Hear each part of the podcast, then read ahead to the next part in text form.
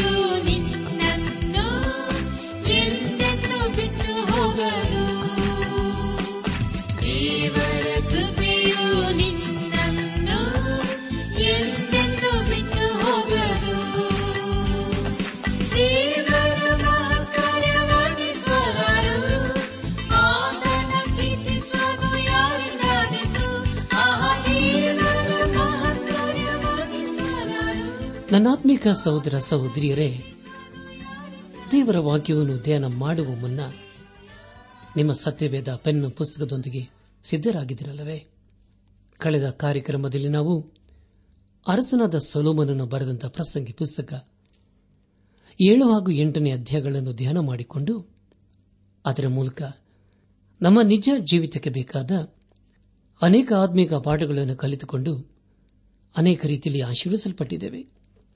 ಇದೆಲ್ಲ ದೇವರ ಮಹಾಕೃಪೆ ಹಾಗೂ ಸಹಾಯವಾಗಿದೆ. ದೇವರಿಗೆ ಮಹಿಮೆಯುಂಟಾಗಲಿ. ಧ್ಯಾನ ಮಾಡಿದಂಥ ವಿಷಯಗಳನ್ನು ಈಗ ನೆನಪು ಮಾಡಿಕೊಂಡು ಮುಂದಿನ ವೇದವಾಕ್ಯ ಸಾಗೋಣ. ಸುಗಂಧ ತೈಲಕ್ಕಿಂತ ಒಳ್ಳೆಯ ಹೆಸರು ಉತ್ತಮ. ಜನನ ದಿನಕ್ಕಿಂತ ಮರಣದ ದಿನವೂ ಮೇಲೂ. ಔತಣದ ಮನೆಗಿಂತ ಮರಣ ದುಃಖದ ಮನೆಗೆ ಹೋಗುವುದು ಲೇಸು. ಎಲ್ಲ ಮನುಷ್ಯರಿಗೂ ಕೊನೆಗೆ ಇದೇ ಗತಿ ಎಂಬುದಾಗಿಯೂ ಜ್ಞಾನಿಯ ಹಾಗಿರುವವನು ಯಾರು? ವಿಷಯವನ್ನು ವಿವರಿಸಬಲ್ಲವನು ಯಾರು? ಜ್ಞಾನದಿಂದ ಒಬ್ಬನ ಮುಖವು ಪ್ರಕಾಶಗೊಳ್ಳುವುದು, ಒರಟು ಮೋರೆಯು ಮಾರ್ಪಡುವುದು, ಹಾಗೂ ಲೋಕದಲ್ಲಿ ನಡೆಯುವ ವ್ಯರ್ಥ ಕಾರ್ಯವೊಂದುಂಟು.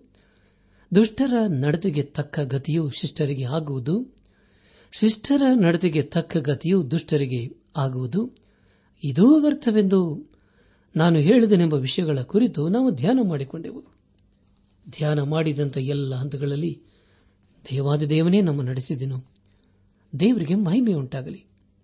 ಇಂದು ನಾವು ಅರಸನಾದ ಸೊಲೋಮನನ್ನು ಬರೆದಂತ ಪ್ರಸಂಗಿ ಪುಸ್ತಕ ಒಂಬತ್ತನೇ ಅಧ್ಯಾಯ ಒಂದರಿಂದ ಹದಿನಾಲ್ಕನೇ ವಚನಗಳನ್ನು ಧ್ಯಾನ ಮಾಡಿಕೊಳ್ಳೋಣ. ಪ್ರಿಯ ದೇವಜನರೇ, ಈ ಪುಸ್ತಕದಲ್ಲಿ ಹೇಳಿದ ಅನೇಕ ಸಂಗತಿಗಳು ನಮ್ಮ ನಿಜ ಜೀವಿತಕ್ಕೆ ಅನ್ವಯವಾಗುತ್ತವೆ. ಸೂರ್ಯನ ಕೆಳಗೆ ಜೀವಿಸುವವರ ಅನೇಕ ತತ್ವಗಳು, ಸಿದ್ಧಾಂತಗಳು ಅವೇ ಆಗಿರುತ್ತವೆ. ಅನೇಕರಲ್ಲಿ ದೇವರ ಆಲೋಚನೆ ಇರುವುದಿಲ್ಲ, ಹಾಗೂ ಅವರಲ್ಲಿ ದೇವರ ಜ್ಞಾನವೂ ಸಹ ಇರುವುದಿಲ್ಲ. ಈ ಒಂದು ಪುಸ್ತಕದಲ್ಲಿ ಅರಸನಾದ ಸೊಲಮನನ್ನು ಬರೆದಿರುವ ಉದ್ದೇಶವನ್ನು ನಾವು ಸರಿಯಾಗಿ ಅರ್ಥ ಮಾಡಿಕೊಳ್ಳಬೇಕು. ದೇವರಿಲ್ಲದೆ ನಾವು ಸಂತೋಷದಿಂದ ಇರಲು ಸಾಧ್ಯವಿಲ್ಲ. ಅರಸನಾದ ಸೋಲಮನನು ಪದೇ ಪದೇ ಸೂರ್ಯನ ಕೆಳಗೆ ಎಂಬುದಾಗಿ ಬರೆಯುತ್ತಾನೆ. ಒಬ್ಬರು ದೇವರಿಲ್ಲದೆ ಈ ಲೋಕದಲ್ಲಿ ಸಂತೋಷದಿಂದ ಇರಲು ಆಸೆ ಪಡುತ್ತಾರೆ. ಆದರೆ ಮತ್ತೊಂದು ವಿಷಯವೇನೆಂದರೆ ಇನ್ನೂ ಅನೇಕರು ದೇವರಲ್ಲಿ ಸಂತೋಷ ಪಡಲು ಇಷ್ಟಪಡುತ್ತಾರೆ. ಅಪಸ್ತನದ ಪೌಲನು ಕೊಲೆಸಿಯವರಿಗೆ ಬರೆದಂತ ಪತ್ರಿಕೆ ಮೂರನೇ ಅಧ್ಯಾಯ ಒಂದನೇ ವಚನದಲ್ಲಿ ಹೀಗೆ ಬರೆಯುತ್ತಾನೆ. ಆದ ಕಾರಣ, ನೀವು ಕ್ರಿಸ್ತನೊಂದಿಗೆ ಎಬ್ಬಿಸಲ್ಪಟ್ಟಿರುವುದರಿಂದ ಮೇಲಿನವುಗಳನ್ನೇ ಹುಡುಕಿರಿ. ಅಲ್ಲಿ ಕ್ರಿಸ್ತನು ದೇವರ ಬಲಗಳಲ್ಲಿ ಆಸನಾರೂಢನಾಗಿದ್ದಾನೆ ಎಂಬುದಾಗಿ. ನನ್ನ ಆತ್ಮೀಕ ಸಹೋದರ ಸಹೋದರಿಯರೇ, ದಯಮಾಡಿ ಗಮನಿಸಿ. ನಾವು ಯೇಸು ಕ್ರಿಸ್ತನಲ್ಲಿ ಇರುವುದರಿಂದ ಆತನು ಕೊಡುವಂತಹ ಆಶೀರ್ವಾದಕ್ಕಾಗಿ ನಾವು ಕಾಯಬೇಕು. ಹಾಗೂ ಅದನ್ನು ನಾವು ಹೊಂದಿಕೊಳ್ಳಲು ಬಯಸಬೇಕು.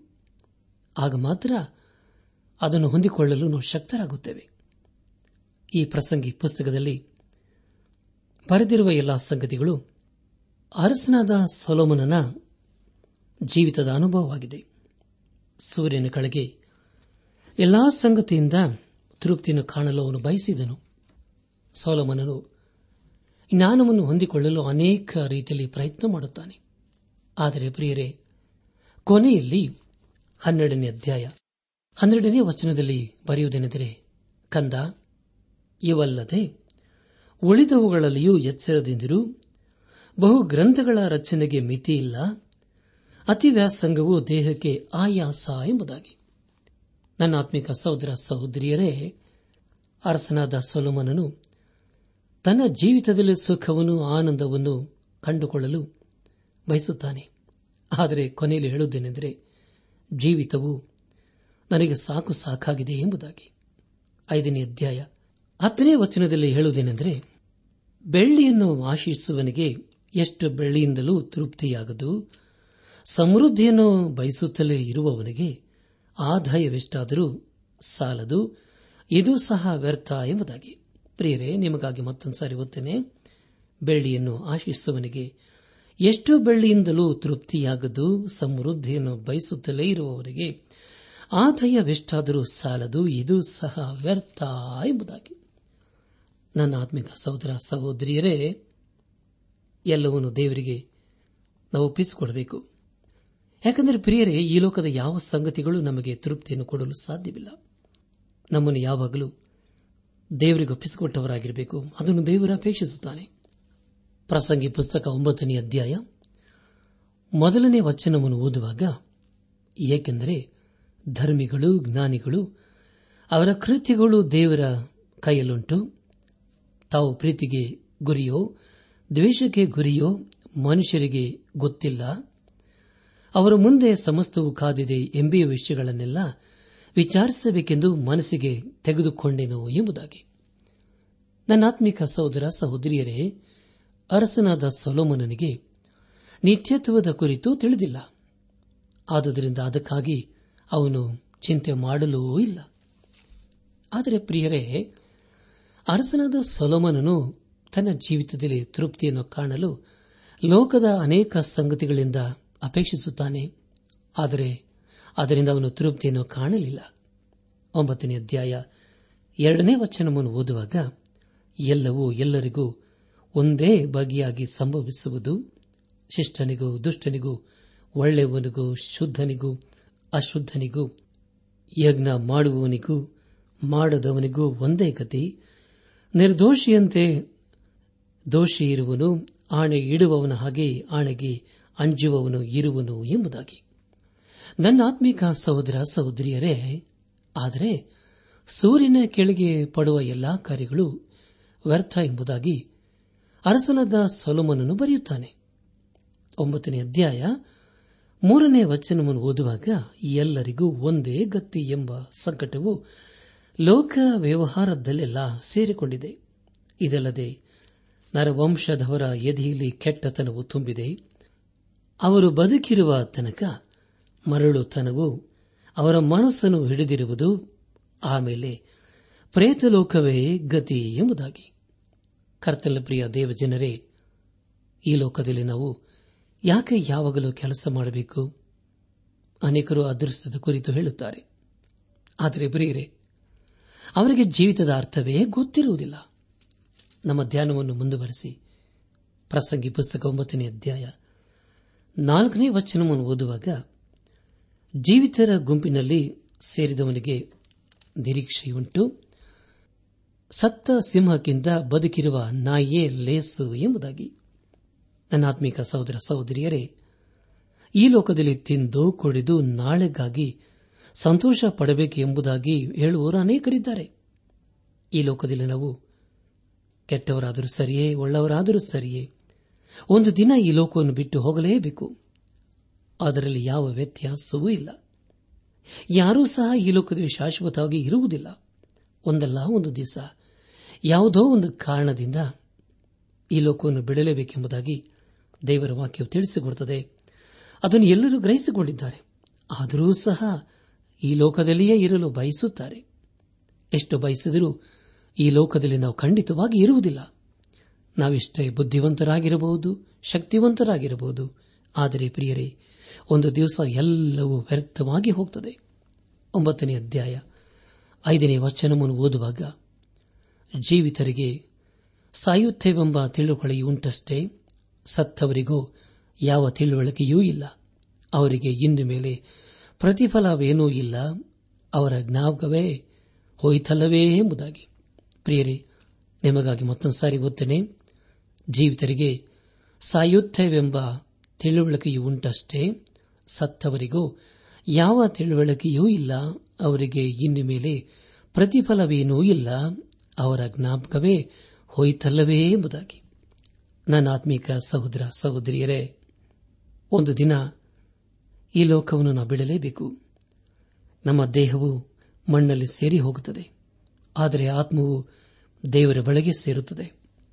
ಅಪಾಸನಾದ ಪೌಲನು ಕೊರಿಂತ ಸಭೆಗೆ ಬರೆದಂತ ಎರಡನೇ ಪತ್ರಿಕೆ, ಐದನೇ ಅಧ್ಯಾಯ, ಆರರಿಂದ ಎಂಟನೇ ವಚನಗಳಲ್ಲಿ ಹೀಗೆ ಬರೆಯುತ್ತಾನೆ, ಹೀಗಿರುವುದರಿಂದ ನಾವು ಯಾವಾಗಲೂ ಧೈರ್ಯವುಳ್ಳವರಾಗಿದ್ದೇವೆ. ನಾವು ನೋಡುವರಾಗಿ ನಡೆಯದೆ ನಂಬುವರಾಗಿಯೇ ನಡೆಯುತ್ತೇವಾದುದರಿಂದ ದೇಹದಲ್ಲಿ ವಾಸಿಸುವವರೆಗೂ ಕರ್ತನಿಗೆ ದೂರದಲ್ಲಿರುವ ಪ್ರವಾಸಿಗಳಾಗಿದ್ದೇವೆಂಬುದನ್ನು ಬಲ್ಲೆವು. ಇದನ್ನು ಆಲೋಚಿಸಿ ನಾವು ಧೈರ್ಯವುಳ್ಳವರಾಗಿದ್ದು, ದೇಹವನ್ನು ಬಿಟ್ಟು ಕರ್ತನ ಬಳಿಲಿರುವುದೇ ಉತ್ತಮವೆಂದು ಎಣಿಸುತ್ತೇವೆ ಎಂಬುದಾಗಿ.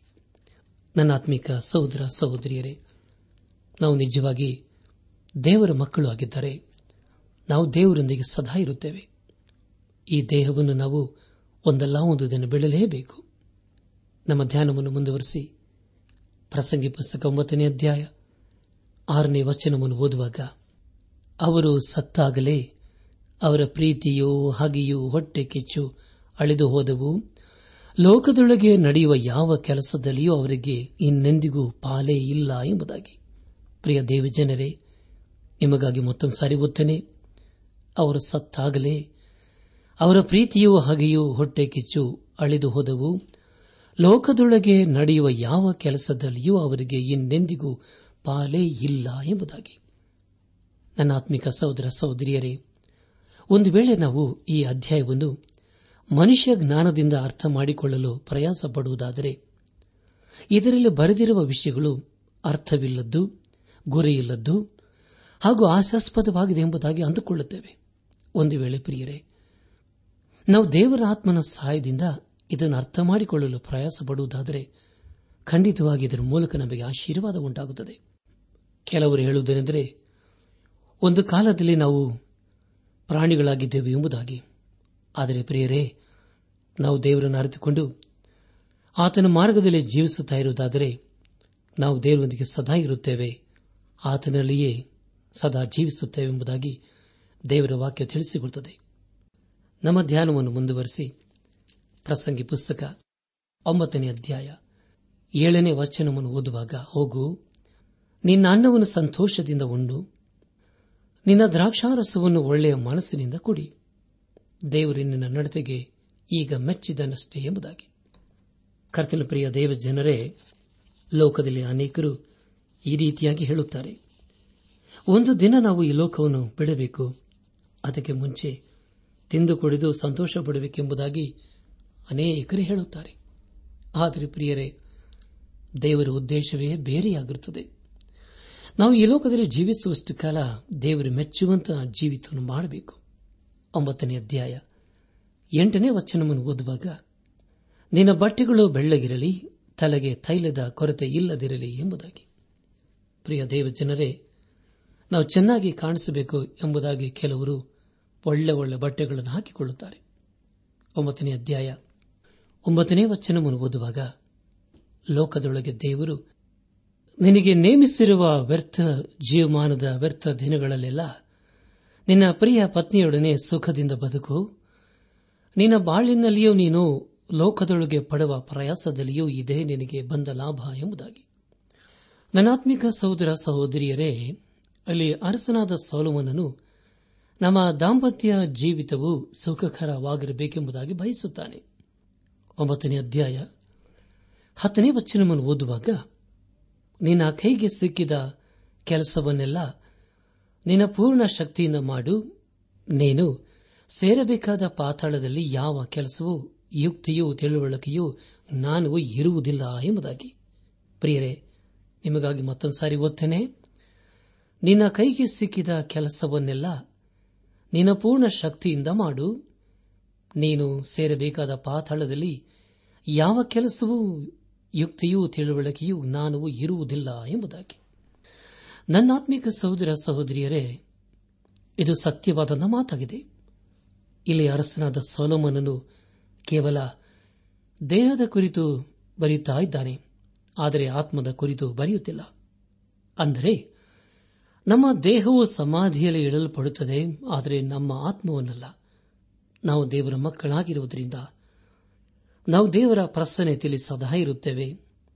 ಒಂದು ವೇಳೆ ನಾವು ದೇವರ ಮಕ್ಕಳಲ್ಲದೇ ಇದ್ದರೆ ಪಾತಾಳಕ್ಕೆ ಸೇರಿ ಹೋಗುತ್ತೇವೆ. ಅದು ಎಲ್ಲಿವರೆಗೆ ಎಂದು ಹೇಳುವಾಗ ದೇವರ ನ್ಯಾಯಾಸನ ಮುಂದೆ ನಿಲ್ಲುವವರಿಗೆ ನಾವು ಅಲ್ಲಿಯೇ ಇರಬೇಕು. ಇಲ್ಲಿ ಅರಸನಾದ ಸೊಲಮನನ್ನು ಹೇಳುವುದೇನೆಂದರೆ ಆತ್ಮವು ನಿದ್ದೆ ಮಾಡುವುದಿಲ್ಲ ಎಂಬುದಾಗಿ. ನನ್ನ ಆತ್ಮಿಕ ಸಹೋದರ ಸಹೋದರಿಯರೇ ನಮ್ಮ ಧ್ಯಾನವನ್ನು ಮುಂದುವರೆಸಿ ಪ್ರಸಂಗಿ ಪುಸ್ತಕ ಒಂಬತ್ತನೇ ಅಧ್ಯಾಯ ಹನ್ನೊಂದನೇ ವಚನವನ್ನು ಓದುವಾಗ, ನಾನು ಲೋಕದಲ್ಲಿ ತಿರುಗಿ ದೃಷ್ಟಿಸಲು ವೇಗಿಗಳಿಗೆ ಓಟದಲ್ಲಿ ಕೆಲವಿಲ್ಲ ಬಲಿಷ್ಠರಿಗೆ ಯುದ್ಧದಲ್ಲಿ ಜಯವಾಗದು. ಜ್ಞಾನಿಗಳಿಗೆ ಅನ್ನ ಸಿಕ್ಕದು. ವಿವೇಕಿಗಳಿಗೆ ಧನ ಲಭಿಸದು. ಪ್ರವೀಣರಿಗೆ ದಯೆ ದೊರೆಯದು. ಕಾಲವು ಪ್ರಾಪ್ತಿ ಯಾರಿಗೂ ತಪ್ಪಿದ್ದಲ್ಲ ಎಂದು ತಿಳುಕೊಂಡೆನು ಎಂಬುದಾಗಿ. ನನ್ನ ಆತ್ಮಿಕ ಸಹೋದರ ಸಹೋದರಿಯರೇ, ಇಲ್ಲಿ ಅರಸನಾದ ಸೊಲಮನನ್ನು ಹೇಳುವುದೇನೆಂದರೆ, ಸೂರ್ಯನ ಕೆಳಗೆ ಇರುವವರು ಸ್ವಲ್ಪ ಕಾಲ ಮಾತ್ರ ಈ ಲೋಕದಲ್ಲಿ ಇರುತ್ತಾರಷ್ಟೇ ಎಂಬುದಾಗಿ. ಈ ಲೋಕದಲ್ಲಿ ಪ್ರತಿಯೊಬ್ಬರಿಗೆ ಒಂದೊಂದು ಸಮಸ್ಯೆಗಳು ಉಂಟು. ನಾವು ಹೇಗೆ ಇದ್ದರೂ ನಮ್ಮ ಜೀವಿತದಲ್ಲಿ ಸಮಸ್ಯೆಗಳು ಎದುರಾಗುತ್ತವೆ. ಅದಕ್ಕಾಗಿ ನಾವು ಚಿಂತಿಸಬಾರದು. ಈ ಲೋಕದಲ್ಲಿ ಯಾರಿಗೂ ತೃಪ್ತಿಯಾಗುವುದಿಲ್ಲ. ಆದರೆ ಪ್ರಿಯರೇ, ನಮಗೆ ಬೇಕಾದಂಥ ತೃಪ್ತಿಯನ್ನು, ಸಮಾಧಾನ, ಸಂತೋಷ, ಬಿಡುಗಡೆಯನ್ನು ಯೇಸು ಕ್ರಿಸ್ತನು ಮಾತ್ರ ಕೊಡಲು ಸಾಧ್ಯ. ಆದುದರಿಂದ ಪ್ರಿಯ ದೇವಜನರೇ, ಇಂದೇ ನಾವು ಯೇಸು ಕ್ರಿಸ್ತನ ಬಳಿಗೆ ಬಂದು ಆತನು ಕೊಡುವಂತಹ ಆಶೀರ್ವಾದಗಳನ್ನು ಹೊಂದಿಕೊಳ್ಳೋಣ. ನಮ್ಮ ಧ್ಯಾನವನ್ನು ಮುಂದುವರೆಸಿ, ಅರಸನಾದ ಸೊಲೋಮನನ್ನು ಬರೆದಂತ ಪ್ರಸಂಗಿ ಪುಸ್ತಕ ಒಂಬತ್ತನೇ ಅಧ್ಯಾಯ ಹನ್ನೆರಡನೇ ವಚನವನ್ನು ಓದುವಾಗ ಮನುಷ್ಯನು ತನ್ನ ಕಾಲಗತಿಯನ್ನು ತಿಳಿಯನಷ್ಟೇ, ಮೀನುಗಳು ಕೆಟ್ಟ ಬಲೆಗೂ ಪಕ್ಷಿಗಳು ಜಾಲಕ್ಕೂ ಸಿಕ್ಕಿ ಬೀಳುವ ಹಾಗೆ ನರ ಜನ್ಮದವರು ತಮ್ಮ ಮೇಲೆ ತಟ್ಟನೆ ಬೀಳುವ ಕೆಟ್ಟ ಕಾಲಪಾಶಕ್ಕೆ ಸಿಕ್ಕಿಕೊಳ್ಳುವರು ಎಂಬುದಾಗಿ. ಪ್ರಿಯರೇ, ಇದು ಎಂಥ ಅದ್ಭುತವಾದಂಥ ವಿಷಯವಲ್ಲವೇ? ಅದೇ ಸಮಯದಲ್ಲಿ ಇದು ಒಂದು ದುಃಖಕರವಾದಂತಹ ಸಂಗತಿಯೂ ಆಗಿದೆ. ಆದರೆ ಪ್ರಿಯರೇ, ಮಾನವನು ಮೀನು ಬಲೆಯಲ್ಲಿ ಸಿಕ್ಕಿಕೊಂಡ ಹಾಗೆ ಕೆಟ್ಟ ಕಾಲಪಾಶಕ್ಕೆ ಮಾನವನು ಸಿಕ್ಕಿಕೊಳ್ಳುತ್ತಾನೆ. ಯಾರಿಗೂ ಭವಿಷ್ಯತ್ತಿನ ಕುರಿತು ತಿಳಿದಿರುವುದಿಲ್ಲ. ಮೀನುಗಳು ಕೆಟ್ಟ ಬಲೆಗೂ, ಪಕ್ಷಿಗಳು ಜಾಲಕ್ಕೂ ಸಿಕ್ಕಿ ಬೀಳುವ ಹಾಗೆ ಮಾನವರು ತಮ್ಮ ಮೇಲೆ ತಟ್ಟನೆ ಬೀಳುವ ಕೆಟ್ಟ ಪಾಶಕ್ಕೆ ಸಿಕ್ಕಿ ಹಾಕಿಕೊಳ್ಳುತ್ತಾರೆ ಎಂಬುದಾಗಿ ಅರಸನಾದ ಸೋಲಮನನು ಇಲ್ಲಿ ಬಹಳ ಸ್ಪಷ್ಟವಾಗಿ ಬರೆಯುತ್ತಾನೆ.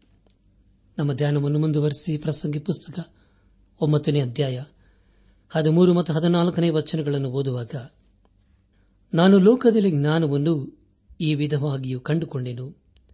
ಅದು ದೊಡ್ಡದೆಂದು ತೋಚಿತು.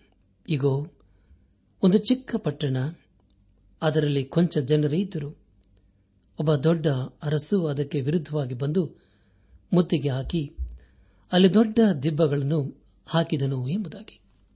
ನನ್ನಾತ್ಮಿಕ ಸಹೋದರ ಸಹೋದರಿಯರೇ, ಒಬ್ಬ ಭಕ್ತರು ಹೇಳುವುದೇನೆಂದರೆ, ನಾವು ಕಷ್ಟದಲ್ಲಿ ಇರುವವರನ್ನು ಅಥವಾ ನಿರ್ಗತಿಕರನ್ನು ಅವರ ಪರಿಸ್ಥಿತಿಯಿಂದ ಬೆಳೆಸಬೇಕಾದರೆ ಅದೆಲ್ಲವನ್ನು ಸರಿ ಮಾಡುವ ಒಬ್ಬ ದಿಟ್ಟ ಅಧಿಕಾರಿ ಬೇಕು ಎಂಬುದಾಗಿ. ಆದರೆ ಪ್ರಿಯರೇ, ಇಂಥ ಒಂದು ಪರಿಸ್ಥಿತಿಯನ್ನು ಅರ್ಥ ಮಾಡಿಕೊಂಡು ಅದನ್ನು ನಿಭಾಯಿಸುವ ಒಬ್ಬ ಅಧಿಕಾರಿ ಬೇಕಾದರೆ ಅದು ಸಾಧ್ಯವಿಲ್ಲ. ಕಾಲ ಕಾಲದಿಂದಲೂ ಅನೇಕರು ಸಮಸ್ಯೆಗಳನ್ನು ಬಗೆಹರಿಸುತ್ತೆ ಎಂಬುದಾಗಿ ಹೇಳುತ್ತಲೇ ಬಂದಿದ್ದಾರೆ. ಆದರೆ ಅದರಿಂದ ಯಾವ ಪ್ರಯೋಜನವೂ ಆಗಲೇ ಇಲ್ಲ. ಆದರೆ ಪ್ರಿಯರೇ, ನಮಗೆ ಪರಿಹಾರ ಕೊಡಲು ಸಹಾಯ ಮಾಡಲು ದೇವರಿಗೆ ಸಾಧ್ಯ. ಇಲ್ಲಿ ಅರಸನಾದ ಸೊಲಮನನು ಬರೆಯುವುದೇನೆಂದರೆ, ನಾನು ಲೋಕದಲ್ಲಿ ಜ್ಞಾನವನ್ನು ಈ ವಿಧವಾಗಿಯೂ ಕಂಡುಕೊಂಡೆನು ಎಂಬುದಾಗಿ. ಪ್ರಸಂಗೆಂಬ ಪದ್ಯ ಭಾಗವನ್ನು ಅರಸನಾದ ಸೊಲಮನನ್ನು ಬರೆದಿದ್ದಾನೆ ಎಂಬುದಾಗಿ ನಾವು ತಿಳಿದಿರಬೇಕು. ಅದೇ ಸಮಯದಲ್ಲಿ ಅರಸನಾದ ಸೊಲಮನನು, ನಾನು ಪುಸ್ತಕವನ್ನು ಹಾಗೂ ಪರಮ ಗೀತೆಗಳನ್ನು ಬರೆದಿದ್ದಾನೆ. ಈ ಲೋಕದ ಜ್ಞಾನವು ಪ್ರಕೃತಿಯು ಹಾಗೂ ಈ ಲೋಕದಲ್ಲಿ ಜೀವಿಸುವರು ಯಾರೂ ಸಹ ತೃಪ್ತಿಯನ್ನು ನಮಗೆ ಕೊಡಲು ಸಾಧ್ಯವಿಲ್ಲ. ಅದನ್ನು ಅರಸನಾದ ಸೊಲೋಮನನು ತನ್ನ ಅನುಭವದಲ್ಲಿ ಕಂಡುಕೊಂಡಿದ್ದನು. ಕರ್ತನ ಪ್ರಿಯ ಸಹೋದರ ಸಹೋದರಿಯರೇ, ನಾವು ಈ ಲೋಕವನ್ನು ಒಂದು ದಿನ ಬಿಡಬೇಕು. ಎಲ್ಲರಿಗೂ ಒಂದೇ ಗತಿ ಎಂಬುದಾಗಿ ಇಲ್ಲಿ ಅರಸನಾದ ಸೊಲೋಮನನ್ನು ಬರೆಯುತ್ತಾನೆ. ಅದಲ್ಲದೆ ಮಾನವರ ಎದೆಯಲ್ಲಿ ಕೆಟ್ಟತನವು ತುಂಬಿಕೊಂಡಿದೆ. ಅವರು ಬದುಕುವ ತನಕ, ಮರಳುತನವು ಅವರ ಮನಸ್ಸನ್ನು ಹಿಡಿದಿರುವುದು ಎಂಬುದಾಗಿ ಪದೇ ಪದೇ ಬರೆಯುತ್ತಾನೆ. ಆಮೇಲೆ ಪ್ರಿಯರೇ, ಅವನಿಗೆ ಪ್ರೇತ ಲೋಕವೇ ಗತಿ. ಆದರೆ ಜೀವಿತರ ಗುಂಪಿನಲ್ಲಿ ಸೇರಿದವರಿಗೆ ನಿರೀಕ್ಷೆಯುಂಟು. ಆ ನಿರೀಕ್ಷೆಯು ಯೇಸು ಕ್ರಿಸ್ತನೇ ಆಗಿದ್ದಾನೆ. ಯೇಸು ಕ್ರಿಸ್ತನೊಬ್ಬನೇ ನಮಗೆ ರಕ್ಷಕನೂ ವಿಮೋಚಕನೂ ಆಗಿದ್ದಾನೆ. ಆತನೇ ಮಾರ್ಗವು ಸತ್ಯವೂ ಜೀವವೂ ಆಗಿದ್ದಾನೆ. ಆದರೆ ಪ್ರಿಯರೇ, ಅನೇಕರು ನಾವು ನಿಮಗೆ ದಾರಿ ತೋರಿಸುತ್ತೇವೆ ಎಂಬುದಾಗಿ ಹೇಳುತ್ತಾರೆ. ಆದರೆ ಅದು ಖಂಡಿತ ಅವರಿಗೆ ಸಾಧ್ಯವಿಲ್ಲ. ಅದು ಸುಳ್ಳಿನ ಮಾತಾಗಿದೆ. ಆದರೆ ಯೇಸು ಕ್ರಿಸ್ತನಲ್ಲೆಲ್ಲ ಆಶೀರ್ವಾದಗಳು ಅಡಕವಾಗಿವೆ. ಅರಸನಾದ ಸೋಲಮನನ್ನು ಬರೆಯುವುದೇನೆಂದರೆ, ಎಲ್ಲರಿಗೂ ಒಂದೇ ಗತಿ ಎಂಬ ಸಂಕಟವು ಲೋಕ ವ್ಯವಹಾರದಲ್ಲೆಲ್ಲ ಸೇರಿಕೊಂಡಿದೆ. ಇದಲ್ಲದೆ ನರವಂಶದವರ ಎದೆಯಲ್ಲಿ ಕೆಟ್ಟತನವು ತುಂಬಿದೆ. ಅವರು ಬದುಕಿರುವ ತನಕ ಮರಳುತನವು ಅವರ ಮನಸ್ಸನ್ನು ಹಿಡಿದಿರುವುದು. ಆಮೇಲೆ ಪ್ರೇತಲೋಕವೇ ಅವರಿಗೆ ಗತಿ ಎಂಬುದಾಗಿ. ಹೌದಲ್ಲ ಪ್ರಿಯರೇ? ಯಾಕೆ ಇಂಥ ಗತಿ ಎಂಬುದಾಗಿ ಹೇಳುವಾಗ ದೇವರನ್ನು ಬಿಟ್ಟು ದೂರ ಹೋದದೇ ಆಗಿದೆ. ಅವರ ಜೀವಿತದಲ್ಲಿ ಸಂಕಟ ವೇದನೆ ಸಮಸ್ಯೆಗಳು ಯಾವಾಗಲೂ ಎದುರಾಗುತ್ತವೆ. ಅಂಥ ಸಮಯದಲ್ಲಿ ಅವರನ್ನು ಕೈ ಹಿಡಿದು ನಡೆಸುವವರು ಯಾರೂ ಇರುವುದಿಲ್ಲ. ಆದರೆ ಪ್ರಿಯರೇ, ನೀತಿವಂತರಿಗೂ ಸಹ ಕಷ್ಟ ಸಮಸ್ಯೆಗಳು ಎದುರಾಗುತ್ತವೆ. ಆದರೆ ಅಂಥ ಪರಿಸ್ಥಿತಿಯಲ್ಲಿ ಅವರನ್ನು ಕೈ ಹಿಡಿದು ನಡೆಸುವವರು ದೇವರೇ ಆಗಿರುತ್ತಾನೆ. ಆದುದರಿಂದ ನನಾತ್ಮಿಕ ಸಹೋದರ ಸಹೋದರಿಯರೇ, ಈ ಸಮಯದಲ್ಲಿ ದೇವರ ಉದ್ದೇಶಗಳನ್ನು ನಾವು ಚೆನ್ನಾಗಿ ಅರ್ಥ ಮಾಡಿಕೊಳ್ಳೋಣ. ಹಾಗೂ ಯೇಸು ಕ್ರಿಸ್ತನನ್ನು ನಮ್ಮ ಸ್ವಂತ ರಕ್ಷಕನು ವಿಮೋಚಕನು ನಾಯಕನೆಂಬುದಾಗಿ ಇಂದೇ ನಮ್ಮ ಹೃದಯದಲ್ಲಿ ಅಂಗೀಕರಿಸಿಕೊಂಡು ಆತನು ತನ್ನ ಕೃಪೆಯ ಮೂಲಕ ಅನುಗ್ರಹಿಸುವ ಪಾಪ ಕ್ಷಮಾಪಣೆ ರಕ್ಷಣಾನಂದ ಹಾಗೂ ನಿತ್ಯ ಜೀವಿತ ನಿರೀಕ್ಷೆಯೊಂದಿಗೆ ನಾವು ಈ ಲೋಕದಲ್ಲಿ ಜೀವಿಸುತ್ತಾ ನಮ್ಮ ಜೀವಿತದ ಮೂಲಕ ದೇವರನ್ನು ಘನಪಡಿಸೋಣ. ಪ್ರಿಯ ದೇವಜನರೇ, ದೇವರ ವಾಕ್ಯ ಬಹಳ ಸ್ಪಷ್ಟವಾಗಿ ನಮಗೆ ತಿಳಿಸಿತು. ಅದನ್ನು ಅರ್ಥ ಮಾಡಿಕೊಳ್ಳುತ್ತೇವೆ, ಧ್ಯಾನಿಸಿದ್ದೇವೆ. ಹಾಗಾದರೆ ಅದಕ್ಕೆ ನಮ್ಮ ಪ್ರತಿಕ್ರಿಯೆ ಏನಾಗಿದೆ? ಇಂದು ನಾವು ಮಾಡುವಂತಹ ತೀರ್ಮಾನ ಅದು ನಮ್ಮ ಭವಿಷ್ಯತನ್ನು ರೂಪಿಸುತ್ತದೆ. ಆದುದರಿಂದ ಇಂದೇ ನಾವು ಯೇಸು ಕ್ರಿಸ್ತನ ಬಳಿಗೆ ಬಂದು ನಮ್ಮನ್ನೇ ಆತನಿಗೆ ಸಜೀವ ಯಜ್ಞವಾಗಿ ಸಮರ್ಪಿಸಿಕೊಂಡು ಆತನ ಮಾರ್ಗದಲ್ಲಿ ನಾವು ಜೀವಿಸೋಣ ಪ್ರಿಯರೇ. ಅರಸನಾದ ಸೋಲೋಮನನು ತನ್ನ ಅನುಭವ ಪೂರ್ವಕದಲ್ಲಿ ಈ ಪದ್ಯ ಭಾಗವನ್ನು ರಚಿಸುತ್ತಾ ಇದ್ದಾನೆ. ಈ ಲೋಕದಿಂದ ಅವನು ತೃಪ್ತಿಯನ್ನು ಕಾಣಲು ಬಯಸಿದನು. ಜ್ಞಾನದಿಂದಲೂ ಪ್ರಕೃತಿಯ ಸೌಂದರ್ಯದಿಂದಲೂ ಅವನ ತೃಪ್ತಿಯನ್ನು ಕಾಣಲಿಲ್ಲ. ಕೊನೆಗೆ ಹೇಳುವುದೇನೆಂದರೆ, ಮನುಷ್ಯನು ತನ್ನ ಕಾಲಗತಿಯನ್ನು ತಿಳಿಯನಷ್ಟೇ, ಮೀನುಗಳು, ಕೆಟ್ಟ ಬಲೆಗೂ ಪಕ್ಷಿಗಳು ಜಾಲಕ್ಕೂ ಸಿಕ್ಕಿ ಬೀಳುವ ಹಾಗೆ, ನರ ಜನ್ಮದವರು ತಮ್ಮ ಮೇಲೆ ಥಟ್ಟನೆ ಬೀಳುವ ಕೆಟ್ಟ ಕಾಲಪಾಶಕ್ಕೆ ಸಿಕ್ಕಿಕೊಳ್ಳುವರು ಎಂಬುದಾಗಿ. ಹೌದು ಪ್ರಿಯರೇ, ನಾವು ದೇವರಲ್ಲಿ ಇರುವುದಾದರೆ, ಈ ಲೋಕದಲ್ಲಿ ನಾವು ಜಯದ ಜೀವಿತವನ್ನು ಜೀವಿಸುತ್ತೇವೆ. ಆದ್ದರಿಂದ ಇಂದೇ ನಮ್ಮ ಜೀವಿತವನ್ನು ಯೇಸು ಕ್ರಿಸ್ತನ ಸಮರ್ಪಿಸಿಕೊಂಡು ಆತನ ಮಕ್ಕಳಾಗಿ ಜೀವಿಸುತ್ತಾ ಆತನ ಆಶೀರ್ವಾದಕನ ಪಾತ್ರರಾಗೋಣ. ಹಾಗಾಗುವಂತೆ ತಂದೆಯಾದ ದೇವರು, ಯೇಸು ಕ್ರಿಸ್ತನ ಮೂಲಕ ನಮ್ಮೆಲ್ಲರನ್ನು ಆಶೀರ್ವದಿಸಿ ನಡೆಸಿ.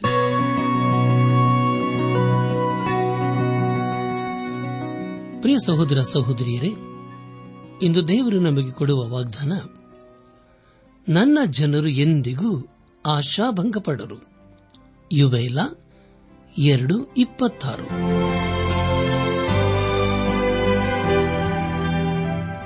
ನೆಚ್ಚಿನ ಶ್ರೋತೃಗಳೇ, ಇದುವರೆಗೂ ಪ್ರಸಾರವಾದ ದೈವಾನ್ವೇಷಣೆ ಕಾರ್ಯಕ್ರಮವನ್ನ ಆಲಿಸಿದ್ದಕ್ಕಾಗಿ ತುಂಬಾ ವಂದಿಸುತ್ತೇವೆ.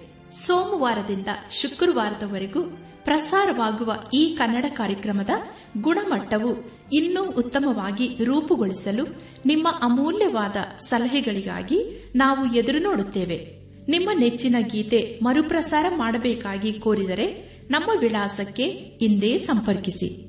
ನಿಮ್ಮ ಪತ್ರಗಳು ನಮಗೆ ಪ್ರೋತ್ಸಾಹ ನೀಡುವುದಲ್ಲದೆ ನಿಮಗಾಗಿ ನಾವು ಮನಸ್ಸಾರೆ ಪ್ರಾರ್ಥಿಸುತ್ತೇವೆ.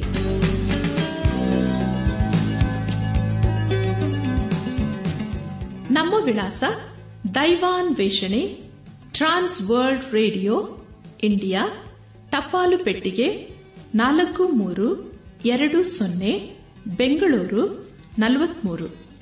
ದೈವಾನ್ ವೇಷಣೆ Trans World Radio India post box four three two zero Bangalore forty three ದೂರವಾಣಿ ಸಂಖ್ಯೆ ಒಂಬತ್ತು ಎಂಟು ನಾಲ್ಕು ಐದು ಆರು ಒಂದು ಆರು ನಾಲ್ಕು ಒಂದು ಎರಡು. ನಮ್ಮ ಇಮೇಲ್ ವಿಳಾಸ Kannada TTB at radio eight eight two dot com ನಮಸ್ಕಾರ ಪ್ರಿಯರೇ.